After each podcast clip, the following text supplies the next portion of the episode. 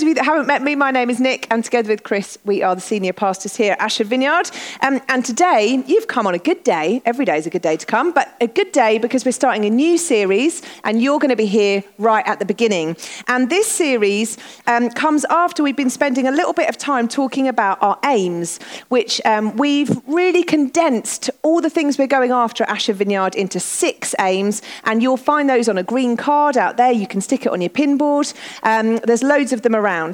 And we're not moving on because the aims are done. This is really important to say.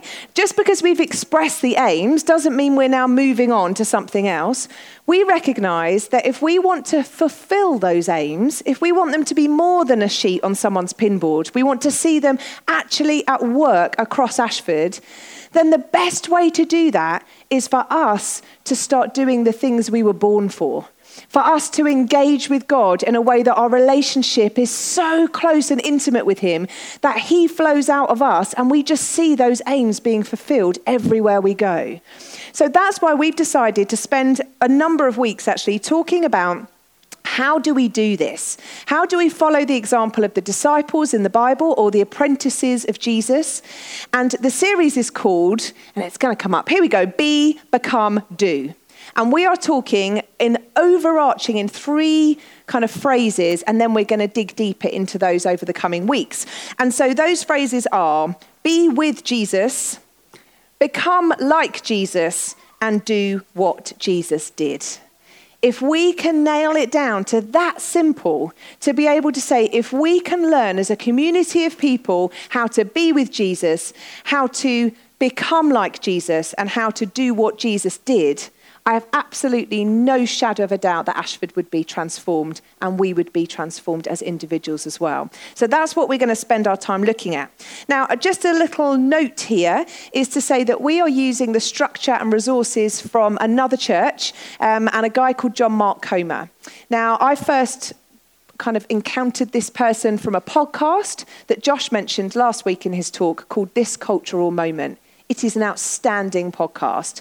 Um, and so I first listened to him there, and then we went to Wildfires last summer, and he was one of the speakers there. He was brilliant. And then he's just been a speaker at the National Leaders Conference back in January. And when you hear something that resonates, and he's been rolling this out in his church for three years now, when you hear something that's just really good, and someone is an excellent wordsmith, and a great teacher and has a great structure around things, then rather than reinvent the wheel, there's an element of thinking, well, why don't we also benefit from his wisdom on this subject? And put our own um, kind of spin on the way about things that make sense to us in this culture in Ashford rather than America. So um, if you ever listen to his talks or read his stuff, you will hear familiar things that I'm saying. So this is not plagiarism. I'm outwardly telling you that we are using some of the resources and structure that he has put in place. So, today we are focusing on the first one of these, which is be with Jesus. Now, I am this is unsurprising to any of you who've spent more than five minutes with me. I am a raging extrovert. I talk a lot, and I am also an activist. I find sitting still very, very difficult. I like to do things like I'm a doer. So when I see a title of a talk like this, it makes me go a bit weird because I often think of it as, oh, this is the talk where the people who are really holy get up and say about how they spend hours just soaking in God's presence in silence and solitude, and that that's what they do. Every day they get up at four and they just spend time just with Him, praying with Him. And, and actually, I often discount myself from being able to be good at being with Jesus because I'm an activist. But what I am discovering is that one of the best ways for me to be with Jesus is while I'm doing things.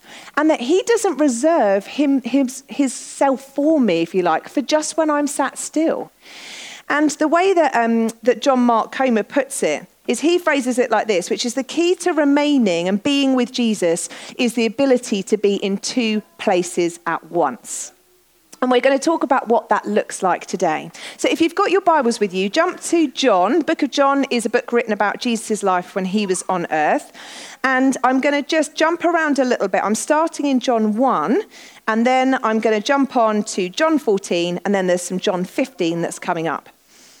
But we're going to start by thinking about the why. Like, why should we be with Jesus? Like, why? Why should we do that? Well, one of the first indicators of this is shown in the book of John, starting at verse 35. You've got a situation here where there's John the Baptist, and he's got a couple of his own apprentices, his own followers. And then Jesus rocks up, and then John's followers see Jesus and say, Oh, actually, John, we're off with him now which I always think is a little bit offensive. Like you spent your time really investing and pouring your life into people, and they're following you, and then Jesus walks in and they're like, Yeah, yeah, see you later, I'm with this guy. And they basically say, We want to follow you, Jesus. And Jesus says this to them Come and you will see. What he is saying here is if you want to learn how to do the things I do and become like me, the best way to do it is to come and be with me. Come and you will see what that looks like. And then you might be sat here thinking, well, that's, a, that's easier for them because Jesus was physically there. So to become and learn from Jesus, if he was in the room and you could just follow him and go where he went and watch him and learn from him, surely that's easier.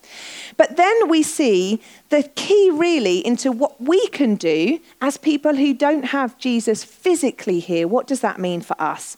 And the key there is when you skip on in John to John 14, starting at verse 15 it says this If you love me, keep my commands, and I will ask the Father, and he will give you another advocate to help you and be with you forever, the Spirit of truth. The world cannot accept him because it neither sees him nor knows him, but you know him, for he lives with you and will be in you. So, what Jesus is saying here is that I'm going, I'm going to be with the Father, but actually, you can still be with me because the Father's going to send another advocate, and that is the Holy Spirit. And if you've said your yes to Jesus, then you've got the Holy Spirit on the inside of you. And even if you haven't said yes to Jesus, you have access to the Holy Spirit. I see people who don't know Jesus regularly, accidentally tuning into the Holy Spirit, if you like, if you want to put it that way. We have a way to be with Jesus because we have the Holy Spirit. And so, really, what I'm talking about this morning is being with Jesus is about us connecting with the Holy Spirit throughout our day, throughout our daily routines. In every situation, it's a constant connection with Him.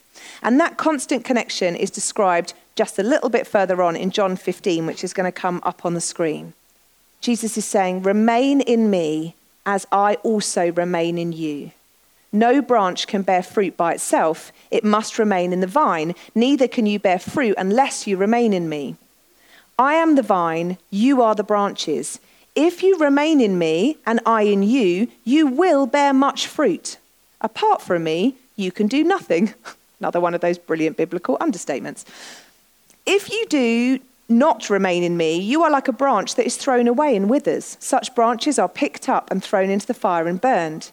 If you remain in me and my words remain in you, ask whatever you wish and it will be done for you. This is to my Father's glory that you bear much fruit, showing yourselves to be my disciples or my followers. Now, Jesus is using this metaphor of a fruit tree here. He is using this metaphor of the fact that a vine doesn't have to try hard or employ a strategy to produce fruit the one thing it needs to do is stay connected. That's all it needs to do. In order for a fruit tree to be fruitful, it just needs to stay connected. It needs to stay connected to the source. We've got a pear tree in our garden, and it doesn't have to do anything but just stay a pear tree in order to remain fruitful. Chris and I don't actually really tend to it very much. Once a year, Chris gets out the big, what are they called? loppers. And lops. That even a verb? he does a thing with some loppers and he cuts all the branches back. And then, sure enough, the spring comes and pears come. But I've never once walked past the pear tree and heard it doing this. Oh, like I'm trying to make pears. It just doesn't work like that. And yet, somehow, as people trying to follow Jesus, we have created this culture where being with Jesus has become about trying harder. I am done with trying harder. I want to be fruitful because I remain connected, not because of my performance and what I am doing in life. I want my performance, if, if there is ever a way to perform or act, I want it to be rooted in being connected to the source. That I am connected and therefore I am fruitful. And Jesus in this passage wow, he sends the message home. I mean, remain, remain, remain, remain, remain. He is driving a message of root yourself, ground yourself, center yourself in God's presence all day long. Now, the way to do this isn't necessarily by running off to be in a monastery. I think we have this image of being with Jesus as being this kind of monk like, quiet, still. And it's a both and. It can be that, and it's not just running away from community, not ever speaking to someone, and just being with Jesus. In fact, if we want to look at a template for what that looks like, Jesus' life showed us that he did loads of time in community. He spent lots of time with people, eating and drinking. He spent time teaching. He spent time alone. And that's really what we need to look at is a template of doing life the way Jesus did it. And just as we go back to that quote from John Mark about the key to remaining is being in two places at once, that means it's possible to be reading your emails and be in his presence. It's possible to be bathing your kids and be in his presence. It's possible to be watching TV and be in his presence. For me, yesterday I spent nine and a half hours at a dance competition. That was quite a hard context to be in his presence. But you know, there were moments. There were little moments where I was able to see what God was doing, even though it was absolute chaos and there were people everywhere dancing and singing. Someone who was like a pro on this is Brother Lawrence. Now, some of you may have heard of this guy. He was a 15th century Parisian monk, and he devoted his whole life to this one goal of practicing the presence of God. And he was a dishwasher in the monastery, that was his job. And this quote from him is just wonderful. It says, The time of business does not differ with me from the time of prayer and in the noise and clatter of my kitchen, while several persons are at the same time calling for different things, I possess God in as great tranquility as if I were on my knees. Oh, do you not hunger for that? Like, I long for that. I long to be surrounded by an environmental chaos and yet feel the tranquility and presence of God as though I were on my knees in prayer. What a beautiful thing. And for activists like me, this is good news because it means that I can have those moments and experience those moments even while I am doing. And there's something so important here, which is that he calls it practicing the presence. This isn't about trying harder. We have to practice this stuff. And it's actually a lifetime of practice to know how to be in two places at once. The way I've summed up practicing would be this it's constantly directing and redirecting our minds to the things of God in a world full of distraction.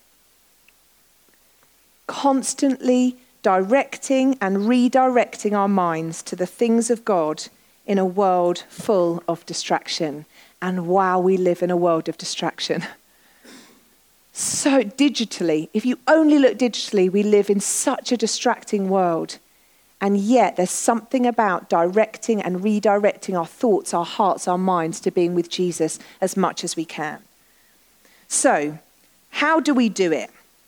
Well, John Mark Comer says this To experience the life of Jesus, we must adopt the lifestyle of Jesus.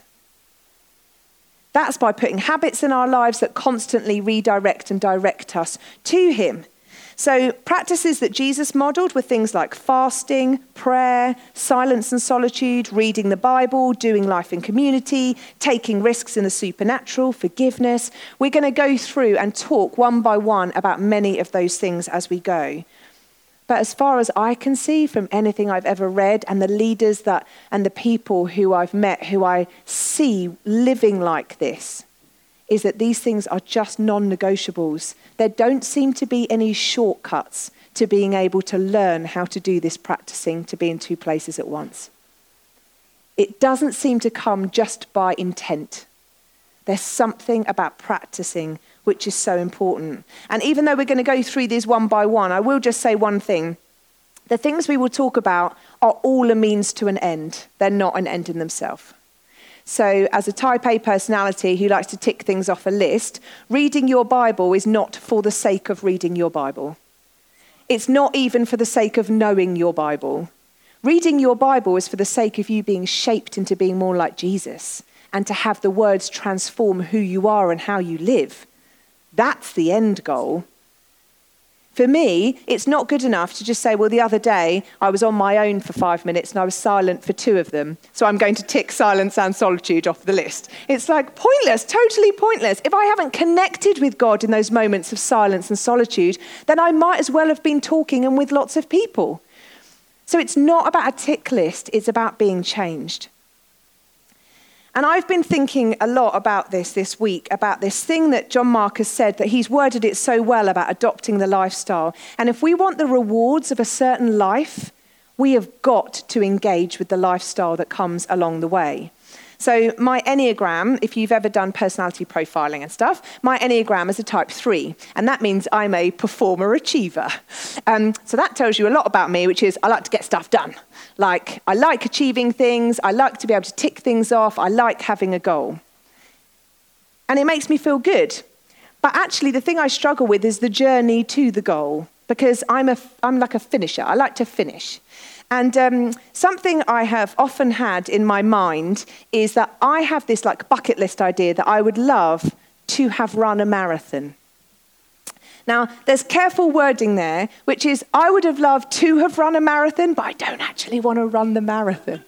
So, what I actually want is to have a photo of me crossing the finish line of the marathon with everyone cheering that I can show to my children and my grandchildren and be like, this was the day I ran the marathon. And then I can show them the medal. And then I'll feel so great about myself. But do you know what? I have absolutely no desire to go running. I hate running. The thought of getting up early in the morning and running in the rain, for those of you that do it, you're mad. Like, I see you run, I, I, see you, and I think, why aren't you in bed? Or it's cold, or it's raining, what are you doing? But you all love it. I don't love it. But I have to therefore acknowledge if I am not willing to engage in the lifestyle, I am not going to be able to live the life of a marathon runner. Somehow we have to engage with the process. And for those of you who are really big on running, please don't come and talk to me afterwards and try and convince me about how I could start, because I really don't care because I don't like running. But the reason I say this is we have to start small. And every marathon runner started by walking. Every marathon runner started by running a really, really tiny amount. They didn't start by waking up saying, I will run a marathon and then run a marathon the next day. And yet, somehow, we know this to be true. And yet, in a church context and in a following Jesus culture, we seem to think that we can have the intent of from now on, I'm just going to be connected to Jesus all day long. And we think it's just going to happen. And then we go from not reading our Bible at all to saying, right, I'm going to read it for an hour a day. And then we fail, and then we feel terrible about it because we've jumped from waking up to running a marathon and we haven't practiced. We haven't learned how to do this stuff. It has to be practiced, not just intent. And for me, I am learning this, and do you know what? I am loving what I'm learning. I've always written off the whole being with Jesus thing about the thing that he designed introverts for. And then, like, figures that he must just have another way for people like me. But you know what? I am loving learning about how to be with Jesus because I'm doing it in small ways. And my advice this morning would be what I'm learning is to start small, to create habits, not rules, that you will beat yourself up against if you don't meet them create small habits and keep going with those small things. And for me at the moment, it looks like lots of small things because my attention span for long things isn't great. So I do lots of little things. And so for me, I'm doing a little devotional at the moment. I'm doing a negativity fast for Lent, um, which has become much source of amusement at home because anytime I'm moaning or being negative, Chris says, um, I thought you were fasting negativity. And I'm like, oh, so annoying. Um, so I'm doing that, and that takes like five minutes. That's all it takes, five minutes. Also, as a family, we create a space where we eat breakfast together at the beginning of the day we pause the chaos and we sit and eat breakfast together. And it doesn't take very long, but during that time, we, we've got like a Bible devotional we do with the kids. It's based for kids. And we read a few verses of the Bible and we read a little devotional and then we go about our day. But it's one of those pausing moments that just helps us be with Jesus in that moment as we start the day. I've got slots booked in the diary during the week, which are effectively called Be with Jesus slots. But for me, I haven't planned what to do in them because I know that if I plan, I'm going to do 20 minutes of this and 20 minutes of that. Then, when I don't feel like it or if it doesn't really work, then that makes me less likely to do it again. So I just have unplanned slots. And sometimes that looks like sitting, sometimes, rarely, but sometimes. Sometimes it looks like writing or listening to worship or listening to a podcast. And, and I'm loving the freedom of that. And you know what? I'm loving being with Jesus. I'm discovering a love for it. And this has been over a long period of time, but I'm starting to see some of the fruit of that. So, what can we expect if we start learning how to be with Jesus? We start putting in some little habits. What can we expect as the fruit? Well, Galatians 5 sums this up brilliantly. It's going to come up on the screen, starting at verse 16. It says, So I say, walk by the Spirit, and you will not gratify the desires of the flesh. For the flesh desires what is contrary to the spirit, and the spirit what is contrary to the flesh. They are in conflict with each other, so you are not to do whatever you want. But if you are led by the spirit, you are not under the law. The acts of the flesh are obvious sexual immorality, impurity, debauchery, idolatry, witchcraft, hatred, discord, jealousy, fits of rage, selfish ambition, dissensions, factions, and envy, drunkenness, orgies, and the like. I warn you, as I did before, that those who live like this will not inherit the kingdom of God. But the fruit of the Spirit is love, joy, peace, forbearance, kindness, goodness, faithfulness, gentleness, and self control. Against such things there is no law. Those who belong to Christ Jesus have crucified the flesh with its passions and desires. Since we live by the Spirit, let us keep in step with the Spirit. And I've heard the fruits of the Spirit talked about loads in churches. I've grown up in church, I've heard a lot of these talks.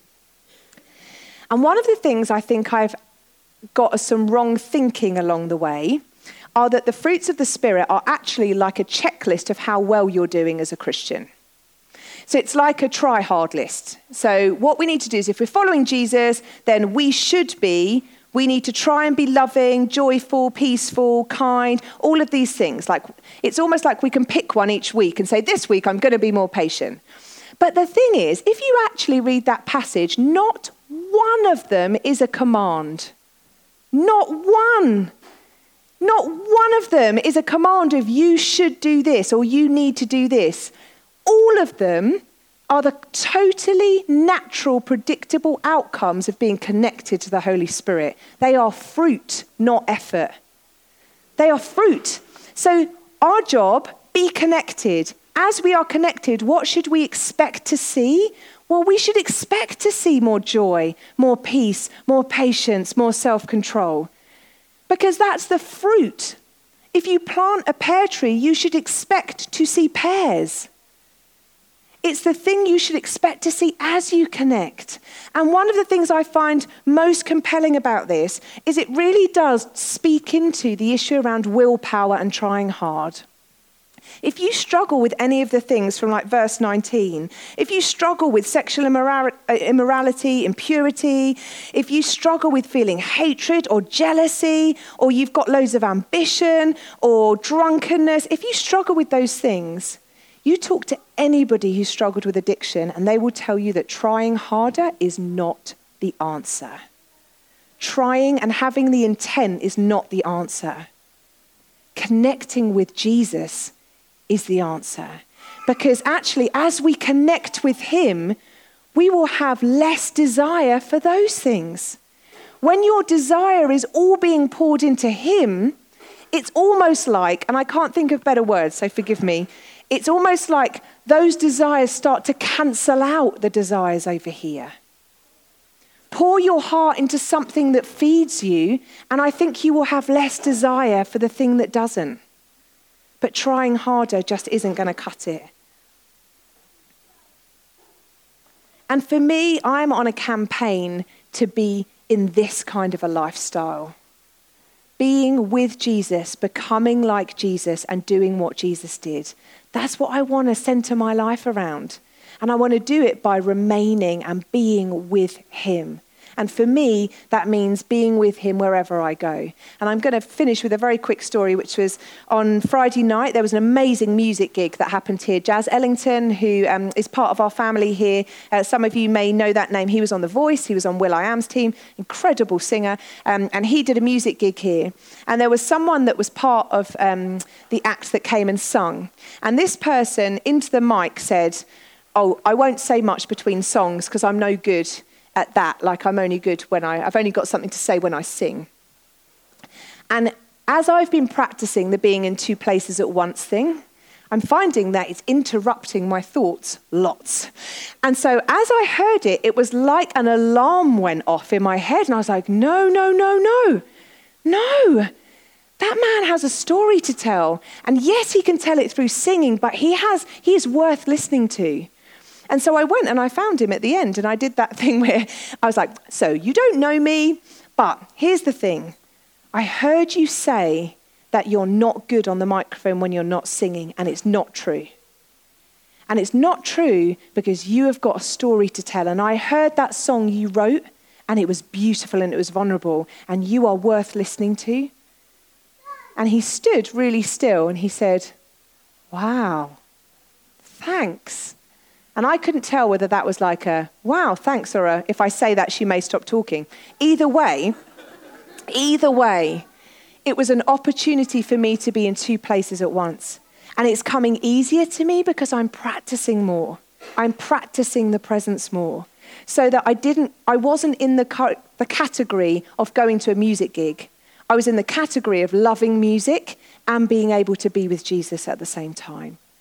And I don't know about you, but that sounds like a great life to me. If we can actually really start to do this two places at once thing. And that's what we're going to spend these next few weeks talking about is what are the tools we can put in our hands that can help us with this.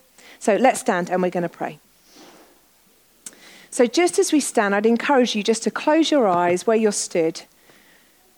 And I'm going to ask you to think or ask God to give you a clue or you can think it of one habit, ideally something that takes less than five minutes a day, one thing that you could do that would mean you would be leaning into being with Jesus.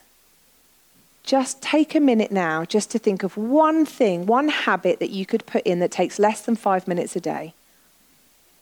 Father, I thank you for every single one of those ideas that has been thought around this room. And we ask for you to partner with us in helping us to be with you.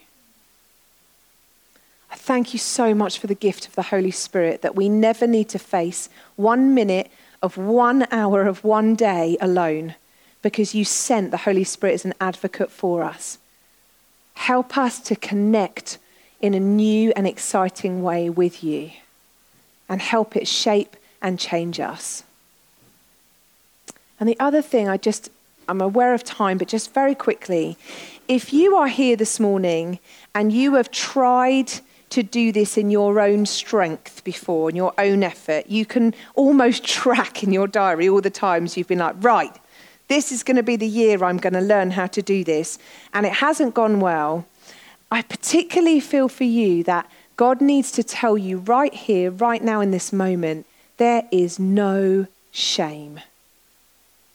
He is a no shame father. It is not even in his vocabulary. And where you, there's a particular couple of people here, I feel like there's a couple of men here in particular who feel like they have tried to do this connecting with God thing and it just hasn't worked. And I feel like God is saying to you this morning, I see you. I love how you try, but would you come and do it with me? Let's do it together. It's a father son moment, I think, for a couple of people here. Thank you, God, that you are so on our side. You're so for us. And where we struggle with envy and selfishness, with addiction, with unhealthy desires, I thank you that you have all that we need in your presence. Help us to learn how to rest in it wherever we are, whatever we're doing. Thanks, God. Amen. Amen. Thanks for listening to our podcast today, and we hope you enjoyed it. For more information, visit ashfordvineyard.org or maybe drop into something if you're nearby. In the meantime, have a great week and know just how loved you are.